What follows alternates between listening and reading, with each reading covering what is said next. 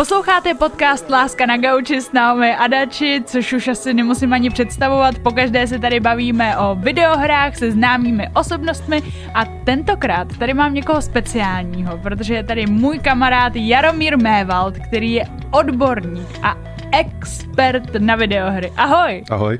Já jsem moc ráda, že jsi přišel, protože my poprvé, když jsme se poznali, tak jsme se poznali právě nad kávou a myslím si, že tam bylo i nějaký víno nebo něco takového a povídali jsme si o videohrách a vlastně jsme se vůbec neznali, povídali jsme si a já jsem si nikdy v životě s nikým tak dobře nepopovídala a mám radost, že to teda tentokrát uslyší i posluchači. No snad se neudělám ostudu. No nebo já. Třeba si uděláme ostudu oba. Je to možný. My jsme si tenkrát povídali o monstrách ve videohrách a já jenom přiblížím, proč. Vlastně náš kamarád psal nějakou práci do školy a potřeboval názor jak holek, tak i kluků. A bavili jsme se o tom, jak funguje strach, jak fungují monstra a myslím si, že k tomu všemu se dostaneme. Ale já bych chtěla, aby ses mi nejdřív tak jako představil, co znamená Jaromír Mévald ve světě her. To je strašný, jako já strašně nerad mluvím o sobě, to asi říkají všichni, jakože strašně neradi o sobě říkají. Já jsem, začnu od začátku a tím to vlastně jako dost takhle asi nastavím ten tón. Já jsem někdy kolem roku 96 mi bylo pořízeno takovýto laciný Nintendo Entertainment System, byla to kopie, nebylo to jako originál, nebylo to původní. A já jsem na tom vůbec nechtěl hrát. Nechtěl? Já jsem měl bratrance, který vždycky za mnou přijel a on hrozně chtěl na tom hrát. Já jsem tak jako říkal, pojď radši ven, pojď zahrajeme si fotbal nebo něco, budem si kopat. A on ne, on furt chtěl hrát toho Mária, chtěl hrát ten Duck Hunt, prostě měl jsme jako tu světelnou pistoli jo, k tomu. To jsem, jako když jsem byla malá, tak jsem vůbec nechápala, jak to funguje. Já to nechápu doteď. No, to přišlo úplně neuvěřitelný. A tehda vím, že jako on mě jako postupně do toho dostal, že jako jsem teda začal hrát taky a někdy na začátku roku 97 táta přines domů první číslo časopisu Level, který jsem kdy viděl, to bylo únorový. No a pak už jako to zase začalo nabalovat, já jsem si ho začal kupovat ten Level, začal jsem si kupovat Score, začal jsem si kupovat GameStar, dokoupil jsem si starší ještě nějaký Excalibry, hrozně jsem začal jako fascinovaně přemýšlet nad tím, jaký a hodně hrát hry. Začal jsem přemýšlet nad tím, jaký by to bylo psát do těchto časopisů, protože to mě jako úplně mi to přišlo jako něco neuvěřitelného. Člověk jako hraje hry a ještě od nich píše a někdo mu za to dává peníze. No, mně to přijde neuvěřitelný i teď. A v roce 99 jsem napsal svoji první recenzi, to bylo do školního časopisu, který jsme si založili s kamarádama, dělali jsme ho na disketách, prodali jsme asi 20 čísel, což bylo docela dobrý. To je dost. Za 20 korun, takže asi 400. Myslím, to byl docela drahý časák na tu dobu. Jako, tam bylo hodně textu, jako tam opravdu jakože vycházelo to jednou měsíčně, jmenovalo se to Alík. A bylo to opravdu nacpaný tím textem, jakože my jsme, samozřejmě bylo to na disketě, tak jsme tam jako dali nějaký obrázky, k disketa má 1 MB, takže jako tam se toho jako moc dát nedalo, ale tehda, v roce 99, jako jsme to dělali. A já jsem postupem tím, jak jsem jako, já jsem fakt jako hodně hrál, moc jsem nepsal a někdy, když jsem dostal internet, tak jsem si jako zjišťoval, jaký by to bylo založit si blog. A já jsem si založil blog někdy v roce 2003 a začal jsem si na něj hrozně moc psát o hrách, ale nejen o hrách, ale hodně o těch hrách. No a tehdy to nebylo úplně obvyklý, dneska si myslím, že to je ještě méně obvyklejší, že si prostě jen tak někdo začne psát o hrách, spíš dneska lidi dělají videa na YouTube, nějaký video, esej a tak, což je úplně skvělý a mně se to hrozně líbí, hrozně rád na to koukám, ale tehdy to, co bylo in, tak bylo, jestli člověk založil blog nebo nějakou svoji stránku a na ní si jako psal prostě nějaký, jako, ať už to byly recenze, nějaký komentáře, nějaký třeba návody, docela často lidi psali. A já jsem byl jeden z těch, který psal, jako, že ta hra se mi líbí, nelíbí, nic víc. Jako. A všimli si mě nějaký jako kluci, kteří dělali nějaký webmag, tehdy se tomu říkalo webmag, byla to v podstatě offlineová stránka, která vycházela na příloze vždycky nějakého herního časopisu. A já jsem tam začal psát jako o hrách a tím, jak ta kultura byla vlastně hrozně maličkatá, to jako bylo opravdu pár lidí. I tehdy to bylo pár lidí, dneska to je ještě méně lidí, jo. Ale tehdy to bylo třeba, nevím, 50 lidí v republice, mělo jako ambici na to stát se skutečně tím jako redaktorem toho časopisu. Jako všichni to chtěli, ale nikdo proto nic moc nedělal. Ale těch 50 lidí, řekněme, že proto něco jako dělalo. No já byl mezi nima a vlastně nebylo tak těžký se jako dostat do toho hejna těch autorů a něco si napsat. A pak už jenom fakt záleželo na tom, jestli ten člověk jako vydržel u toho, jestli byl dlouho student, protože dlouho to jako nebyla jako moc výdělečná věc. Ono jasně. To jako něco za to ten člověk dostal. Já jsem za úplně první recenzi, kterou jsem napsal, tak jsem dostal 500. A pamatuješ si, co to bylo za recenzi? Vím, co jsem napsal za první recenzi jako na normální hru, aha. Ale já jsem ještě předtím psal recenze na hry, které jsem mohla stáhnout z netu, freewareovky. Jasně. A to bylo opravdu kratičký texty, to bylo třeba do 2000 znaků i s mezerama a to bylo 200 za recenzi tehda. To je dobrý? Na tehdejší dobu to bylo fakt dobrý. A jako při výdělek při studiu, viď? Právě, takže dejme tomu, že si za ten měsíc vypsala třeba 2000 korun. Jo, což bylo v roce, teď to uvedu do perspektivy, 2004, 5, 6. Jasně. Tak to bylo docela fajn. Pak, když jako člověk těch recenzí už psal víc, tak třeba dostal 700 za článek, což bylo fakt jako dobrý. A když napsal třeba ty články 3, jako v tom měsíci, a ještě k tomu nějaký freewareovky. Tak to byl boháč. Úplně. A ještě ke všemu si mohl říkat, že se živíš tím, že hraješ hry a o nich píšeš. Tyjo, a jako tohle, když si tehda řekla, tak byla úplně zablázna. No. Prostě tehda jako to jednak uholek totálně jako mimo aut do dneška. Pravda. A u kluků to bylo jako, že no ale tak jako co děláš? Jako hraješ ty hry, ne? Já říkám, jo, taky je hraju, ale jako to sezení u té prázdné stránky, u toho Wordu, tak to bylo prostě nedílná součást a bylo to mnohdy delší než hraní té hry. A fakt mi přišlo, že je to taková ne nedoceněná práce, ona obecně novinařina je hrozně nedoceněná práce, ale speciálně u tohohle toho, že jako na to se nepohlíží ani jako u filmových novinářů. U filmových novinářů si to člověk tak nějak dovede představit. Jdeš do kina, něco uděláš si na to názor a pak ho napíšeš jako na tu stránku. U té hry to není tak jednoduchý, že jo, jako Core tehda, jako mi přijde, že už jsem po třetí použil Core tehda. Ale tak ono je to fakt jako rozdíl. U těch her je to opravdu velký posun. Jako psal jsem do Levelu, psal jsem chviličku do Score, dělal jsem Gamepage, dělal jsem na stránce na hry, jsme psali asi 11 let, jsem tam psal, dělal jsem video recenze, namlouval jsem je, dělal jsem jako ten střih, jakože jsem vysloveně jako dával dohromady ty audio-video věci. Dělám podcasty do dneška vlastně, dělám podcast Quest na Radio Wave, který se zabývá hrama, ale to už je teďko pro mě jako vlastně poslední aktivní zapojení do toho herního jako biznisu, dá se říct, protože jednak na to nemám čas. A jednak mi přijde, jsem se trošičku jako vyčpěl maličko, jo? Že jako u některých částí, když je děláš fakt dlouho, tak už je pak dělat nechceš, protože hrozně ti to vlastně začne štvát, protože děláš furt ty věci dokola a když jako pak přijde nějaká hra, která je v nějakém žánru, který vychází třeba často, tak si řekneš, ty, to už jsem hrál tolikrát. No hlavně ta mechanika je dost často jako stejná, třeba u hororovek. No, moc se to nemění, prostě, no. Ta mechanika funguje, tak proč by ji měnili, že jo? A normální hráč to zas tolik jako nevnímá, ale když se tím zabýváš a píšeš o tom, tak si toho začneš všímat. Já tam mám to samé s divadlem, jak studuju divadelní vědu, tak vlastně od té doby, co ji studuju, tak mě vůbec nebaví chodit do divadla, protože vlastně začneš vnímat právě ten systém, tu strukturu a je to furt dokola a už jako si nedovedu sednout a užít si to představení a nevnímat to a přemýšlet, jako jak to napíšu. Já jsem dostala třeba nabídku psát recenze taky, jako o videohrách a vždycky jsem řekla ne, protože vím, že by mě nebavilo si to potom už zahrát. Že prostě čtenářský deník. Já jsem nikdy nechtěla číst ty knížky, které tam jsou, protože jako musíš číst. A ono to hodněkrát jako bylo to něco magického, to, že prostě tu hru si dostala třeba měsíc předtím, než jako došla do obchodu. Jo.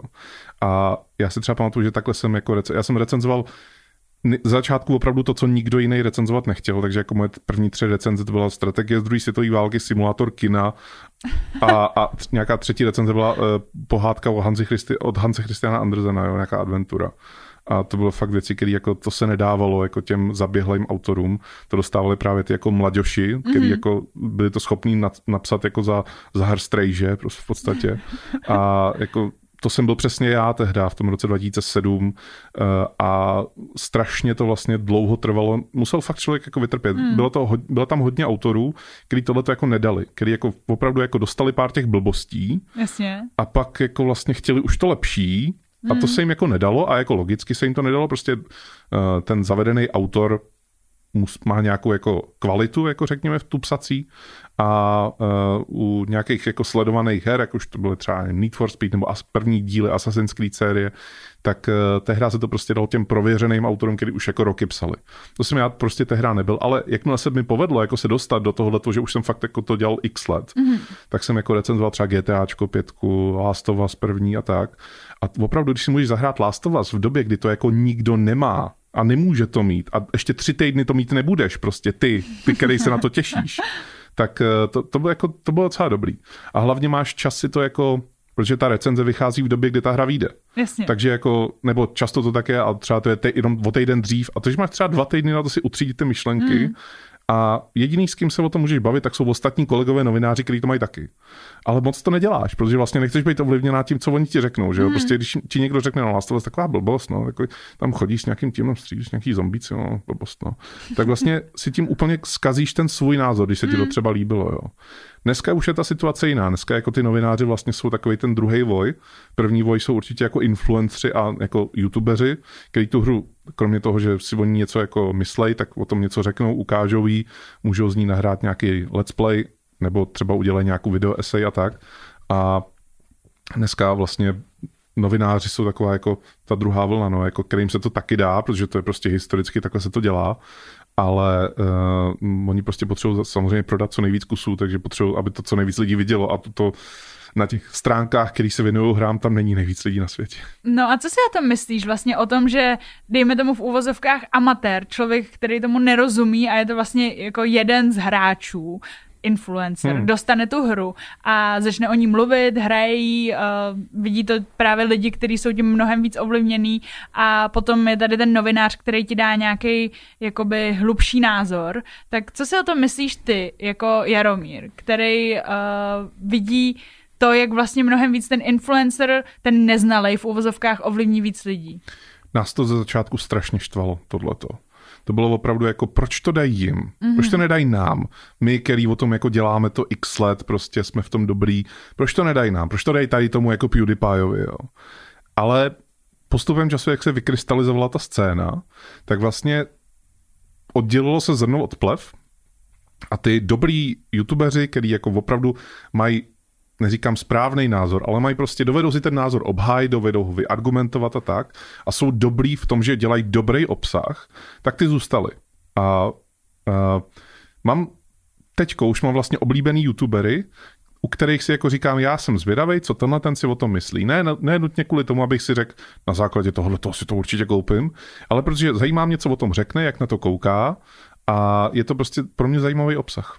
Já to mám tak, že vlastně třeba na PewDiePie se koukám, nebo už tolik ne, ale dřív jsem se na něj docela dost koukala, protože mě bavil jako on. A vlastně mě bavilo, jak on hraje tu hru. A jaký má názor, to jsem vlastně nebrala jako nějakou bernou minci, nebo jako prostě odbornou věc. Ale potom, když jsem si chtěla o tom něco opravdu dočíst, tak jsem se právě podívala na nějaký web nebo do časáku nebo tak. Ale přijde mi, že dost často ty lidi nemají to kritické myšlení toho, kdo jim ten názor vlastně dává. To bylo strašně vidět, my jsme docela často jezdili na zahraniční veletrhy, ať už to byla E3, Gamescom a tak, a bylo tam vidět třeba kolem roku 2013, 14, 15, tam byl ten přerod toho, že jako do té doby si potkávala prakticky jenom ostatní novináře z různých zemí po světě. A v těchto letech tam začaly docela často být zvaný ty youtubeři, influenceři. Instagram ještě nebyl tak velký, takže to bylo opravdu jako buď YouTube, nebo Twitch. No, ale ten Twitch ještě taky nebyl tak velký. Spíš to byl opravdu jenom ten YouTube. A my jsme jako vlastně na ně koukali trošku s opovržením, a často to bylo teda oprávněný opovržení, jo, protože si tam docela často rozbalili to svoji výbavičku, udělali takhle jako tou kamerou. Hey, what's up guys, I'm in the EA booth, we are live from EA booth right now. A prostě jeli úplně jako takový ty bomby, na který si tehda fakt nebyla zvyklá, a říkala si, co to je? Jako, co to dělá? Jo? A ještě horší bylo, že na to koukali 10 000 lidí teda, jako jo. Že si říkala, tak mám to dělat taky takhle? Jasně. Já to takhle neumím, ale mám to dělat taky takhle, abych se jako zavděčil těm 10 000 lidí, co on má, co já nemám, jakoby, jo. Že je to prostě úplně normální kluk nebo holka, který prostě jenom jako třeba řvali, to bylo jako docela častý, bohužel tehda, jako že prostě kdo chtěl být slyšet, tak musel řvát. A nám to přišlo vlastně hrozně debilní, jo, celý tenhle subkultura tehda. Naštěstí se to jako zlepšilo, celý tohleto. Pořád asi jsou jako na internetu jako lidi, já si občas jako projíždím jako Twitch, jako co tam je za aktuální ty největší streamery a některý jsou jako opravdu na pěst. A je to, že si říkáš, jako fakt, proč na to ty lidi koukají, když je tam ještě navíc uráží třeba ty svoje diváky. Si říkám, ježišmarja, tak jako nemusím chodit na internet, abych se nechal urážet, to můžu jít na český jako zpravodajský server. Ale přišlo mi to vlastně celý zvláštní a pak se to jako ustálilo, už to začalo být nová norma, tohleto, no. Já si jako myslím, že prostě je důležitý vědět, co čteš a od koho to čteš a jako vědět ten kontext větší. Jo. Oni obecně, novináři musí mít jako nějaký ten svůj, jako ty říkáš kredit, já to ještě možná posunu, že oni mají nějaký jako kodex, řekněme svůj, který musí vyznávat. Nebo měli by ho vyznávat. Oni nejsou prostě novináři hlásná trouba PR agentur a PR oddělení těch herních firem. Oni by to měli umět oddělit. Neříkám, že to vždycky děje, ale měli by to umět oddělit. Spousta lidí v komentářích pod recenzema, nebo co nám i chodili dopisy, jako ještě tehdy do redakce psaný dopisy, tak nám říkali, že jsme prostě zaplacený EA, že jsme tomu Need for Speedu dali 9 z 10, protože to je prostě zaplacený a ukažte ty obálky s těma penězma. Prostě. A fakt si to mysleli. Nebylo to jako jenom, že neměli co dělat zrovna ve čtvrtek večer, tak si napsali, se smolili tam na ten dopis. Ne, oni si fakt mysleli, že jsme fakt zaplacený a že prostě chodíme na pivíčko s těma jako lidma z toho EA, prostě, který nám to platí všechno. Není problém prostě. Tak to fakt nikdy nebylo. My jsme samozřejmě byli s nima v kontaktu, s těma lidma z té druhé strany. Občas jsme se s nima potkali na nějaký společenský akci, občas přišla skutečně řeč i na to hodnocení. A vždycky to bylo až potom. Potom, co ta, jako, ta hra byla už ohodnocená a občas to bylo takový to, tak co, ta šestka potom. A já, no, šestka, no, čet to, a on ne. Tak se přeští. Konec diskuze, jakoby, jo. No jasně, no. Jsou ještě teď nějaký mladí novináři, který píšou o hrách? Jsou, je jich docela dost. Já jako nemám rád, když se říká, ne, nejsou. Jo, protože oni jsou, akorát na ně není tolik vidět. No právě, protože jsou vidět ty youtubeři, že jo? Přesně tak. Jsou a jsem rád, že jako i v České republice jich je docela dost. Neříkám, jako, že to je nějaký jako stovky lidí, jo, je to třeba do 20 lidí, ale jsou a snaží se. A já doufám, že se prosadějí nějakým způsobem a že ten hlas svůj najdou, protože to je přesně to, co my jsme vlastně potřebovali, to být někde, mít možnost si to někam napsat, jo, protože jako, co seš bez toho, aby si to někdo přečet, nic. To, no jako, právě, no. To jako nemá, neříkám, že to nemá smysl, ale zároveň já jsem docela dlouho psal ten blog, jak jsem říkal na začátku, jak jsem ho psal, aniž by tam někdo chodil a někdo to četl. Jo? Protože to bylo důležitý pro tebe, přesně bavilo tak. Tě to. A potřeba jsem se vypsat, hlavně to je jako, kromě toho, že si myslíš, že ve 20 spolknou všechnu moudrost světa, což já jsem samozřejmě byl taky. Tak to všichni snad. Tak, přesně. Tak tehda ti strašně lidí dávali zpětnou vazbu, že jako nejseš. Protože prostě věděli jako to, že nejseš. A dneska ta zpětná vazba mi přijde, že jako moc není jako k těm mladým. Jo? Že jako oni to tak nějak dělají, tak nějak si myslejí, že by to se to mělo dělat, to psaní o těch hrách. Ale málo kdo jim dá tu zpětnou vazbu, že třeba takhle úplně ne. A třeba to je úplně skvělý, že jako jim tu zpětnou vazbu nikdo dá, protože pak může být slyšet hlas, který by v tom před 10-15 lety slyšet vůbec nebyl. A co bys doporučil právě někomu, kdo chce začít psát recenze? Jak má začít, jak se má prosadit, má někomu napsat třeba rovnou do Levelu, do Score? To je strašně častá otázka tohleto a existuje na to fakt jediná odpověď, která je univerzální a která jako opravdu jako pomůže tomu člověku. Jestli chceš začít psát recenze, tak je piš. Jo, a fakt vůbec nic jiného jako nefunguje na to. To, že napíšeš recenzi, neznamená, že je ta recenze dobrá, pravděpodobně je hrozně blbá. Já jsem si jako četl svoje staré recenze, jsou hrozně blbý.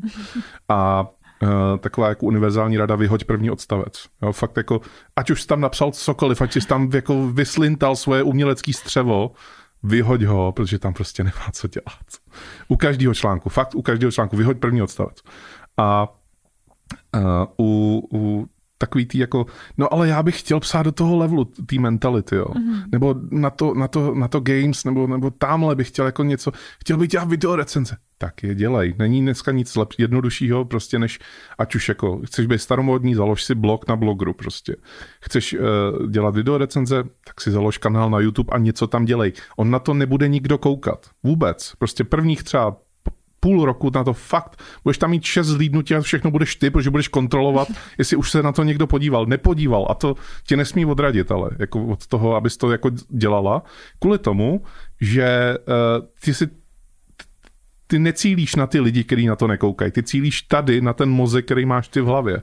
Abys jako se vypsal, vymluvil, vytříbil si ten názor a byl prostě lepší jako člověk v uvozovkách. Rozumím. Takže prostě vytrvat. Nejdůležitější je vytrvat. A to je taková jako univerzální rada asi na každou profesi. Rozumím. Prostě pilovat, no, vytrvat. Ono to totiž vypadá hrozně jednoduše. Že jako máš hru, tak si o něco napíšeš. Přesně. Zahraješ to. A ono to tak jednoduchý není. Prostě já jsem strašně dlouho potil ty recenze, jo? Že fakt jako jsem si sednul k tomu, jsem vždycky psal večer, jsem si sednul k tomu třeba v 11 večer, ale hotový to bylo ve 4 v 5 ráno. Jako, jo.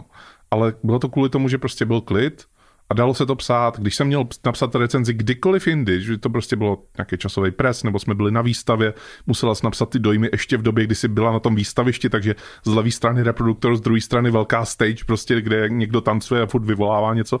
A ty uprostřed toho sedíš na notebooku a píšeš ten článek a snažíš se jako ignorovat všechno, co je okolo tebe. Jo.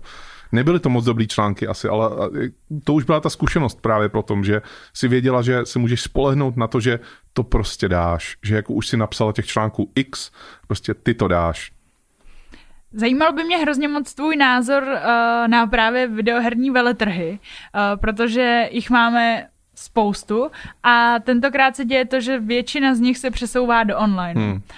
Co si o tom myslíš? Jako když porovnáš, já jsem totiž nikdy nebyla na žádným zahraničním, na žádným velkým, byla jsem tady maximálně na 4Games, tady na výstavišti a to je, jako tím to hasne. Potom se koukám na Nintendo Direct a zbytek se prostě vždycky někde přečtu. Tak jaký jsou ty veletrhy, když jsou vlastně reálně, že tam můžeš přijít a jaký jsou v tom onlineu a jestli myslíš, že že ta budoucnost toho onlineu jako má smysl? Když ještě nebyly veletrhy online, tak existovaly vlastně dva typy veletrhů. Veletrh jako pro industry lidi, to znamená na pozvánku. To znamená, já chci jet na E3, to znamená, musím být akreditovaný na E3 a ta E3 mě musí akreditovat. Není to jako jednostranný tohleto. A nebo to je veletrh, na který si vyloženě zaplatíš tu stupenku a jdeš tam. To je třeba Gamescom tady v Německu. A nebo Tokyo Game Show je tak jako mix, něco mezi tím, jo. A E3 vlastně už teďko taky. Tam jako když tam opravdu chceš, tak si tu stupenku můžeš taky zaplatit. Ale je to fakt drahý.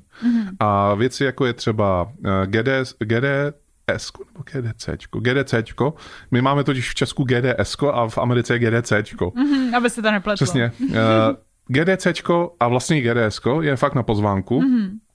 A je to pro hrozně omezenou skupinu lidí a tam se ale probírají na druhou stranu zase ne takový to jako a tady je nový díl prostě této oblíbené série. To tam jako moc není, tam je spíš jako, že tam je nějaká přednáška vývojáře, který říká, jak udělal umělou inteligenci v téhle hře a u toho ti jako třeba odpovídá na otázky, protože ty sedíš v tom publiku a je tam nějaký zajímavý příběh třeba, nebo neudělal jsem tuhle hru, proč jsem ji neudělal, jo. E3 je velká show o oznamování her. Gamescom je spíš show pro lidi, kteří si chtějí zahrát jako první nějakou hru, která byla přednedávnem oznámená a třeba ještě dlouho na trhu nebude, ale na tom stánku, když si zaplatíš tu stupenku, tak tam přijít můžeš si vystát to 3hodinovou frontu a na 5 minut si tu hru zahrát. No a Tokyo Game Show, tam jsem teda já nikdy nebyl, ale je to něco mezi právě tou E3 a Gamescomem. Můžeš si vystát ty dlouhé fronty, oznamují se tam hry, ale třeba ne tak velký a většinou určený spíš pro asijský trh. A E3 je opravdu takový ten jako, no dřív to byl svatý grál toho herního jako vystavování. A já jsem tam byl 3krát na E3, byl jsem tam v době, kdy se oznamovalo Wii U, když jsem jako byl v obecenstvu, když jsem jako takhle koukal na toho Reggieho a toho Satoru Iwatu, jak tam prostě oznamujou to Wii U. A byl jsem tam na oznámení prvních Watch Dogs, kdy jsem jako seděl v tom auditoriu, to je vždycky člověk sedí v nějakém jako divadle nebo kině a takhle kouká prostě na plátno, kde se jednak ukážou ty trailery a před tím plátnem vždycky někdo přijde a řekne prostě jako Apple konference. Dneska oznámíme takovou zajímavou věc, která prostě, to byste nečekali a Watch Dogs, blik prostě. A je to fakt dobrý, jako tam si to zažít, když seš v tom jako průmyslu herním, tak je dobrý si to zažít, protože je člověka to hrozně obrní trpělivostí. Show jsou jen a pouze o stresu, to není o ničem jiným, to si neužíváš, jako tím, že by si říkala tam prostě uvidím každou hru, kterou si, jenom si ukážu na ty hry a všechno uvidím. Ne, ty musíš mít půl roku předtím jako jasně domluvený plán, na co kdy jdeš, a když tam přijdeš pozdě, tak se tam prostě nedostaneš. Jasně. A hlavně často vždycky, se ti strává, že přijde pozdě. A hlavně jsi tam vždycky byl pracovně, že jo, takže jsi musel, jako věděl si, že z toho musíš něco napsat, natočit. Přesně a tak podobně. A vlastně my jsme hrozně jako novináři toho druhého sledu, protože pořád, jako protože k těm největším osobnostem, jako je šéf Microsoftu, šéf Sony, my se dostaneme tak strašně výjimečně. A mně se teda párkrát stalo tam, jako oni občas korzujou potom jako výstaviště, ono je docela velký, je to v Los Angeles, to Convention Center, hned vedle arény Los Angeles Lakers. A tam opravdu může se ti stát, že na těch chodbách občas narazíš na někoho, na koho bys tam jako občas si řekla, tak na tohle asi nenarazím jen tak na chodbě, nebo nebude vedle mě čůrat na záchodě. Jako jo. A tak já jsem čůral na záchodě vedle Cliffy B, který udělal prostě Gears of War. Na schodech jsem málem srazil ze schodu Phila Spencera jako z Microsoftu. A jednou se mi povedlo jako přehlídnout Hideo Kojimu, který okolo mě prej prošel, já ho neviděl, ale všichni mi říkali, to je Kojima, to je Kojima. Hele, ale my vypadáme všichni stejně, třeba to nebyla Kojima. Já jsem nechtěl generalizovat, chtěl jsem se pustit do rasismu, ale prostě takovýhle věci se tam stávají a stávají se ti tam docela i často takový, že si splníš občas sen. Já mám hrozně rád sérii Driver a měli jsme domluvený rozhovor s tím hlavním tvůrcem té série a já jsem původně měl být člověk, který takhle drží kameru a prostě jako jenom natáčí toho někoho, kdo ho zpovídá. No a tomu kolegovi, se kterým jsem tam byl, se do toho prostě nechtělo, protože on o té hře moc neví a říkali, jestli bych to neudělal já. Tak já říkám úplně, já? 5 minut předtím, než jako to má začít ten rozhovor. Já tady s tím člověkem, se kterým jsem četl 20 let zpátky rozhovor v PlayStation magazínu a říkal jsem si, ty bláho. Tak jako povedlo se mi udělat rozhovor tak, že to bylo, oni vždycky jako to výstaviště, oni v 5 hodin zavírají. A my jsme tam přišli v 16:30 a ten rozhovor byl na 10 minut a prostě nesmíš přetáhnout těch 10 minut. No tak jsme přetáhli na 25 minut, stáli jsme jako u takového točícího se auta Fordu, který tam byl na takový obří točně, byl žlutej s černýma pruhama a lidi si nás točili, jak my stojíme před tím autem a bavíme se spolu. A když skončil ten rozhovor, tak podáš ruku, prostě rozejdeš se a tak. A tady on si se mnou podal ruku a říkal, jste fanoušek, jako té série? A já říkám, no jako trošku, no. Bylo to znát. Bylo to trošku znát, jako no, že jako... Ptal jste se mě na věci, na které se mě moc lidí neptá, jako v rozhovorech. Tak jsem říkal... Čarovaný, až zaukala. Yes. No a co si myslíš o tom onlineu teda? Protože jako přesně tyhle zážitky, které jsi popsal, se teda jako nestanou. Nestanou se, no. Vůbec. A má to smysl pořádat tyhle velký akce online? Rozhodně, protože Nintendo to vlastně započalo už s Nintendo Directem pár let zpátky, myslím 7 let zpátky nebo 8. Už hodně dávno. A prostě jedou tu svoji linku toho, že prostě nemají tyhle ty jako konference jako se živejma lidma, ale mají video prostě. A oni vlastně na to, Microsoft i Sony na to naskočili taky. A naskočili na to i různý další technologické firmy, ale ty herní vlastně to začaly jako kopírovat, dá se říct, a teďko ještě víc v době té pandemie. No a mně to přijde vlastně, že to je takový rozumný kompromis. Oni určitě by chtěli dělat jako ty show naživo, ale prostě nemůžou, tak tohle je next best thing. Jako no. A jsem si 100% jistý, že jakmile se zvednou ty omezení, jakmile se najde vakcína prostě, tak se okamžitě vrátí k těm show naživo. Oni jsou drahý, ty show naživo, to je jako jejich největší problém. Největší problém není tam sehnat jako nový oznámení nebo jako, aby ti vývojář řekl něco na pódiu. Prostě vybukování toho prostoru, vůbec jako kde to uděláš, jako spousta lidí se na tom podílí, na té produkci, to je hrozně drahá věc. Jeff Keighley, který dělá Game Awards, to jsou takový herní Oscaři, tak on vlastně trošku nechal nahlídnout pod pokličku letošní rok toho, jak se to připravuje. On to bude dělat taky online, ale nechal nahlídnout lidi pod to, jak se to vlastně připravuje. A to je fakt jako spousta lidí v tom stroji, je spousta lidí, na kterých by si ani nespomněla. Třeba člověk, který přepudrovává nosy. Jo? Taková jako, říkáš, to je blbost prostě. Ale taky tam musí být, protože prostě ty lidi jsou pak na videu a musí vypadat nějak, že jo. A nechceš, aby si na to někdo ukazoval na tu show a říkal, tam lidi jsou jako trošku jako. Ale ty show jsou prostě strašně drahý. ale myslím si, že ty firmy to za ten rok, až třeba budou jako situace lepší, si myslím, že za to ty peníze mnohem radši dají, protože oni jako už dlouho přemýšleli nad tím, E3 třeba se měla zrušit, jako pro letošní rok, nezávisle na tom, jestli korona, nekorona, jo. Protože prostě lidi už tam nechtěli jezdit a nevěděli vlastně smysl v tom, v té E3. Spousta firem si dělá ty představení sama, už nepotřebuje na tu E3. Prostě vydají trailer, nebo vydají nějakou 20-minutovou prostě prezentaci toho, nebo udělají livestream a prostě to jim stačí. Tadyhle u té E3 vlastně si myslím, že buď se to teda zruší úplně, protože už si fakt jako řeknou, tak asi to nepotřebujeme, a nebo to naopak jako se znova nastartuje, protože jako třeba najdou nějaký nový model, ale hlavně jako to, co vidím, co vůbec nemá souvislost s hrama, ty lidi se budou zase chtít potkávat.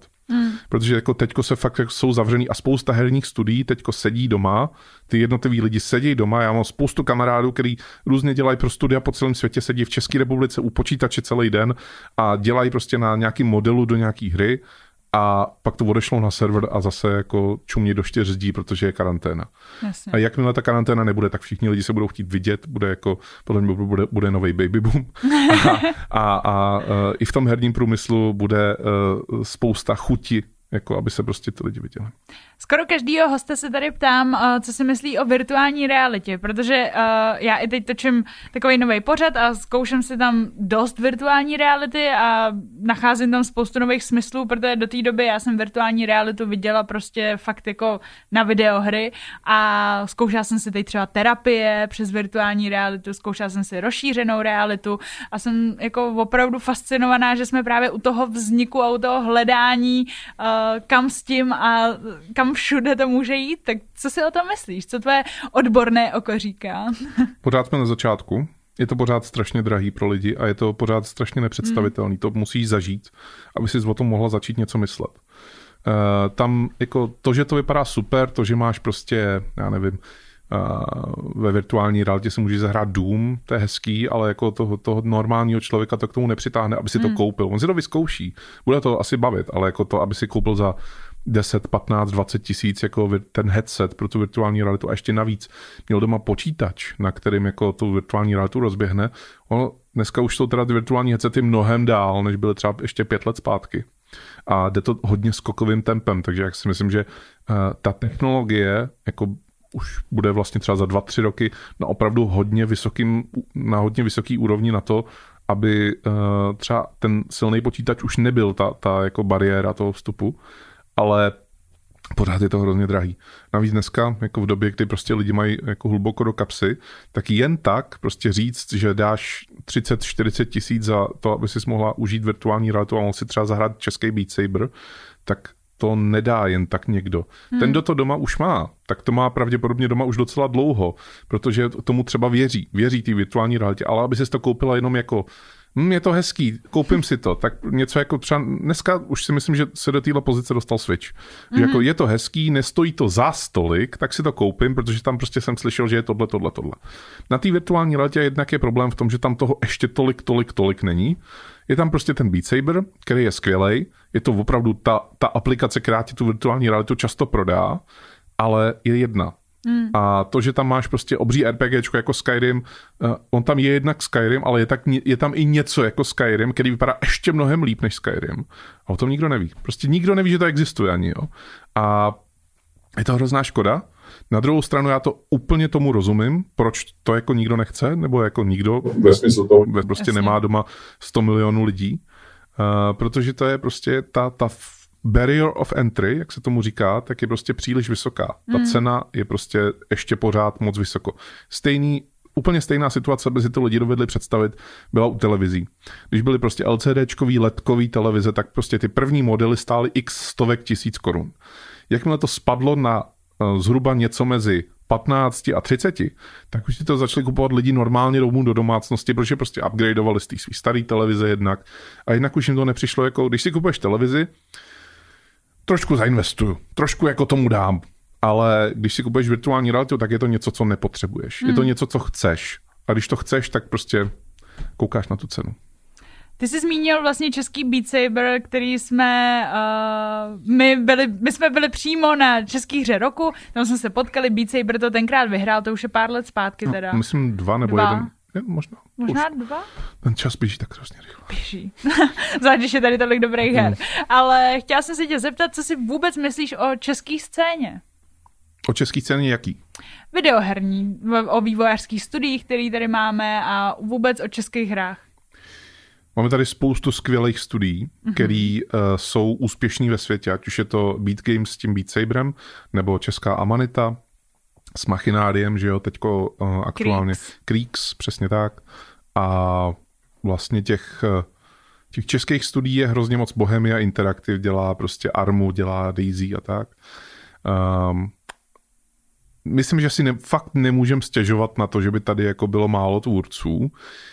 Jediný, co mi přijde vlastně, že je škoda, tak je, že, a bohužel to bylo vidět, třeba nedávno vyšel nějaký článek ve Forbesu, ve kterém právě jako byla článek o Bohemia Interactive, jako rozhovor s Markem Španělem a tak.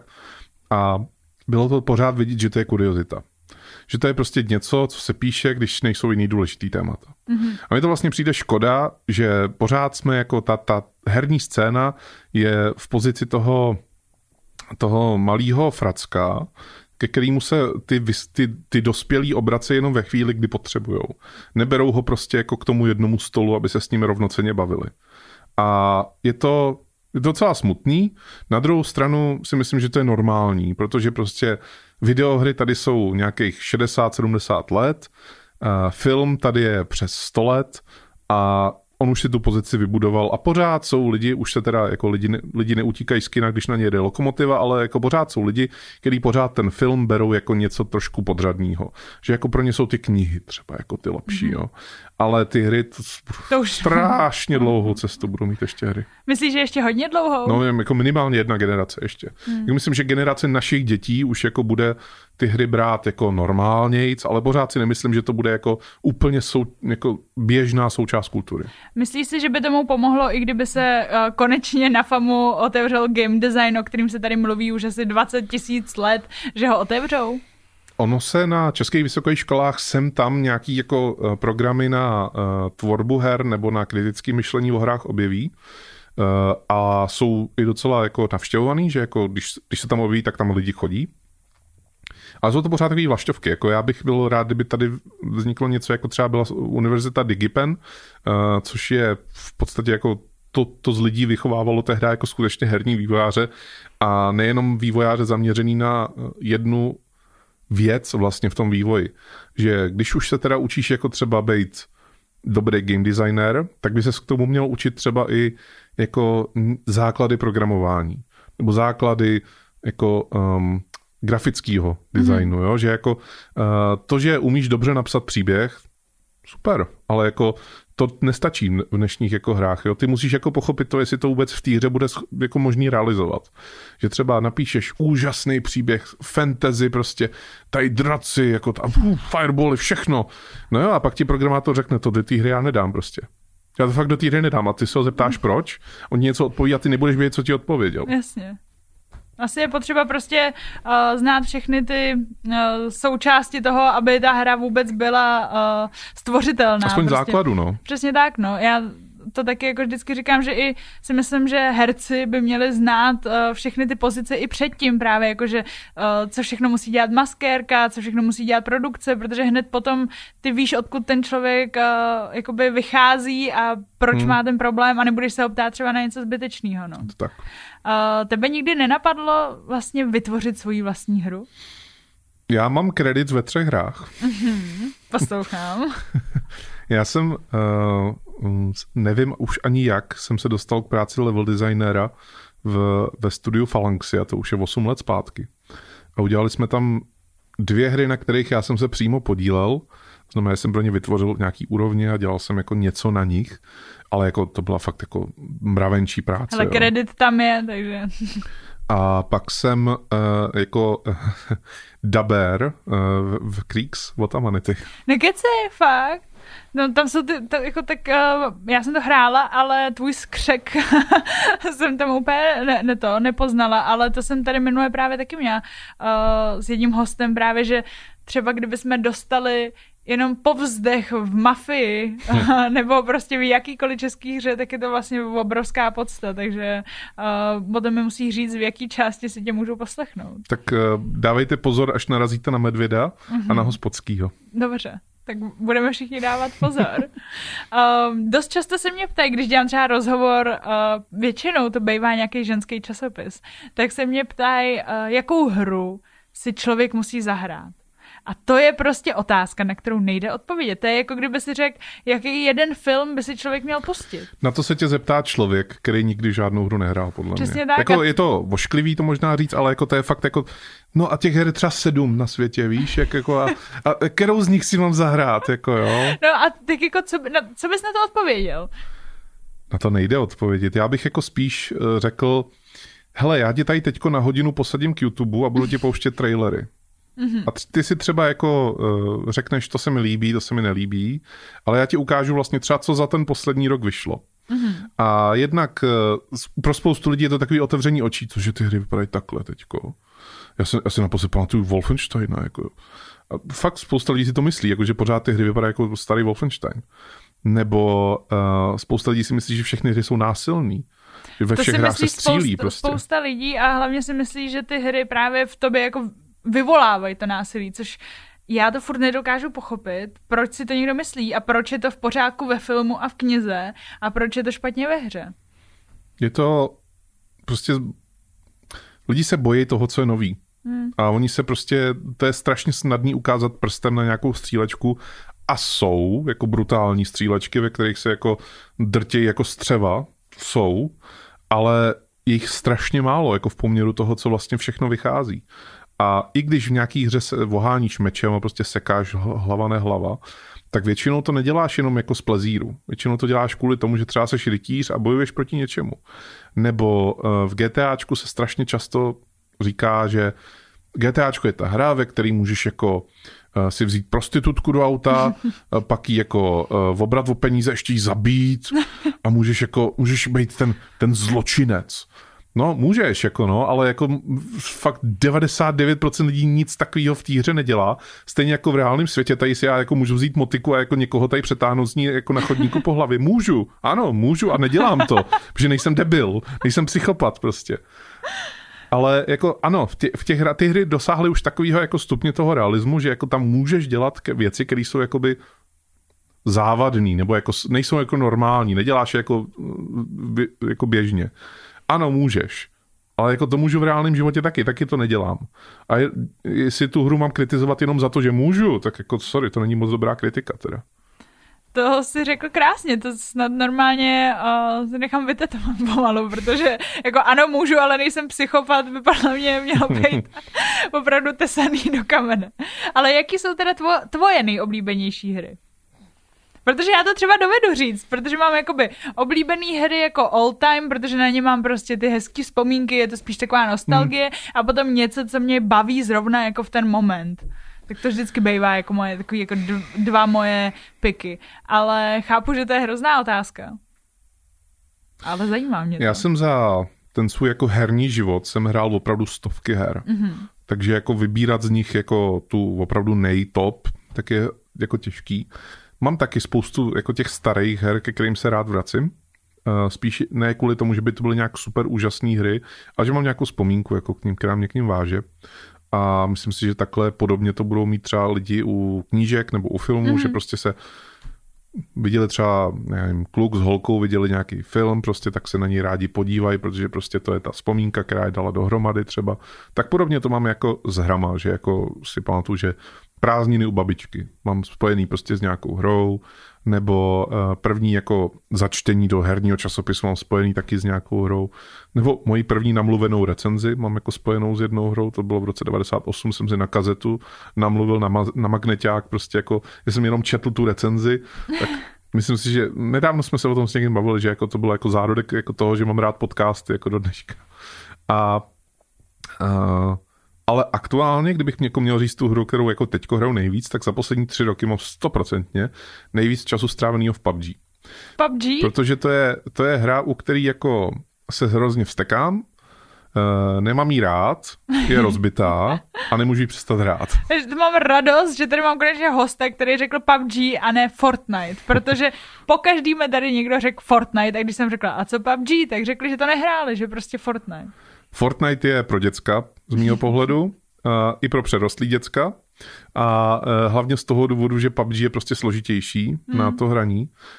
Fortnite je takový ten jako ten heroin přímo do oční bulvy, jako v jistém ohledu, že jako tam dostaneš tu akci okamžitě a máš jako ten pocit, že jsi úplně teďko akce. Zatímco PUBG je prostě taková jako klidnější věc, samozřejmě taky se to jsou tam adrenalinové situace, ale u toho PUBG je to i nějaký jako možná military fascinace, mě to jako docela jako se... Neříkám, že bych se nějak převlíkal jako o víkendech jako za vojáky a chodil si hrát do lesa, jo, ale prostě nějakým způsobem jako hodně jsem koukal na akční filmy z 80. 90. let, takže ta power fantasy mě tam trošku baví vlastně a hlavně ale kromě toho, že ta hra mi přijde jako v některých místech dost odfláklá, tak jako já to hraju ve dvou, já to nehraju sám. Takže jako to je asi ten hlavnější důvod, že jako si pokecáme u toho ještě s kamarádem, se kterým se jinak nemám moc možnost vidět, takže jako si prostě zapneme PUBG, nasadíme si ty mikrofony a tak co dneska, víš, jako žádný jasně. Jako dneska všichni zabijeme, ne, prostě tak co dneska. A vem tý svý přítelkyni ten jogurt, jo, prostě a takovýhle věci jsme řešili včera mimochodem, jako jeho přítelkyni mi psala na Messengeru a tí přinese ohřátej koláč a jogurt, takže takovýhle věci my řešíme během PUBG, jako jo. No tak, ale já mám PUBG teda taky moc ráda, musím říct, že mě baví na něj i jenom koukat. Vlastně jsem se hrozně, PewDiePie na tom strávil spoustu času a to bylo asi naposled, kdy jsem ho opravdu sledovala velmi usilovně a pokaždý, když to streamoval, tak jsem měla hroznou radost a jediný, co mě mrzelo, je teda, že mě neslyší, že mu říkám, ježišumarja, tam byl ten loot a on tě prostě neposlouchá, protože my dost podobně takhle hrajeme s bráchou a ten mě aspoň slyší, že jo, takže a poslechne ještě většinou. No já myslím, že se nám čas pomalu krátí, ale mám hroznou radost, že se tě můžu zeptat na otázku, na kterou se většinou hostů nemůžu zeptat, a to jestli máš nějakou oblíbenou konzoli. Protože věřím tomu, že jsi vlastně musel vyzkoušet snad všechny. Já mám taky takový jako nostalgický konzole, potom konzole, které mi přijdou opravdu dobrý a potom konzole, která je úplně jako moje oblíbená a nevím z jakého důvodu. U mě je to Super Nintendo 95, to je ta nostalgická, protože to byla moje první konzole, na kterou jsem kdy v životě něco hrála. Potom Xbox, protože prostě Xbox One takhle, protože to byl jako první Xbox, na kterým jsme hráli fakt ty jako pěkný hry a z nějakého důvodu prostě miluju GameCube. GameCube je pro mě úplně jako... Tak je fialová, že tam byly ty malý CDčka. Vypadá to jako tohleto. Přesně, to je pravda, jako Red Bull Cube. Já ti na to odpovím trošku jinak, jo. Není to úplně slušný ti na to odpovědět takhle. Já ti řeknu, který konzole mám doma. Dobře.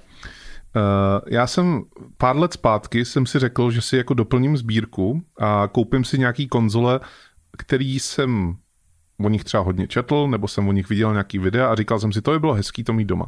Ať už jako z toho důvodu, že se mi na tom líbila nějaká hra, nebo jsem si říkal, že to zatím je dobrý příběh za tou konzolí, že třeba to byla poslední konzole, kterou Sega kdy vydala a byl to jako šílený provar, ale byly tam dobrý nápady. Mám doma PlayStation 1, 2, 3, 4, mám doma původní Xbox, Xbox 360, Xbox One, mám doma Nintendo 64, nekupoval jsem si NES a SNES teda. Mě to jako...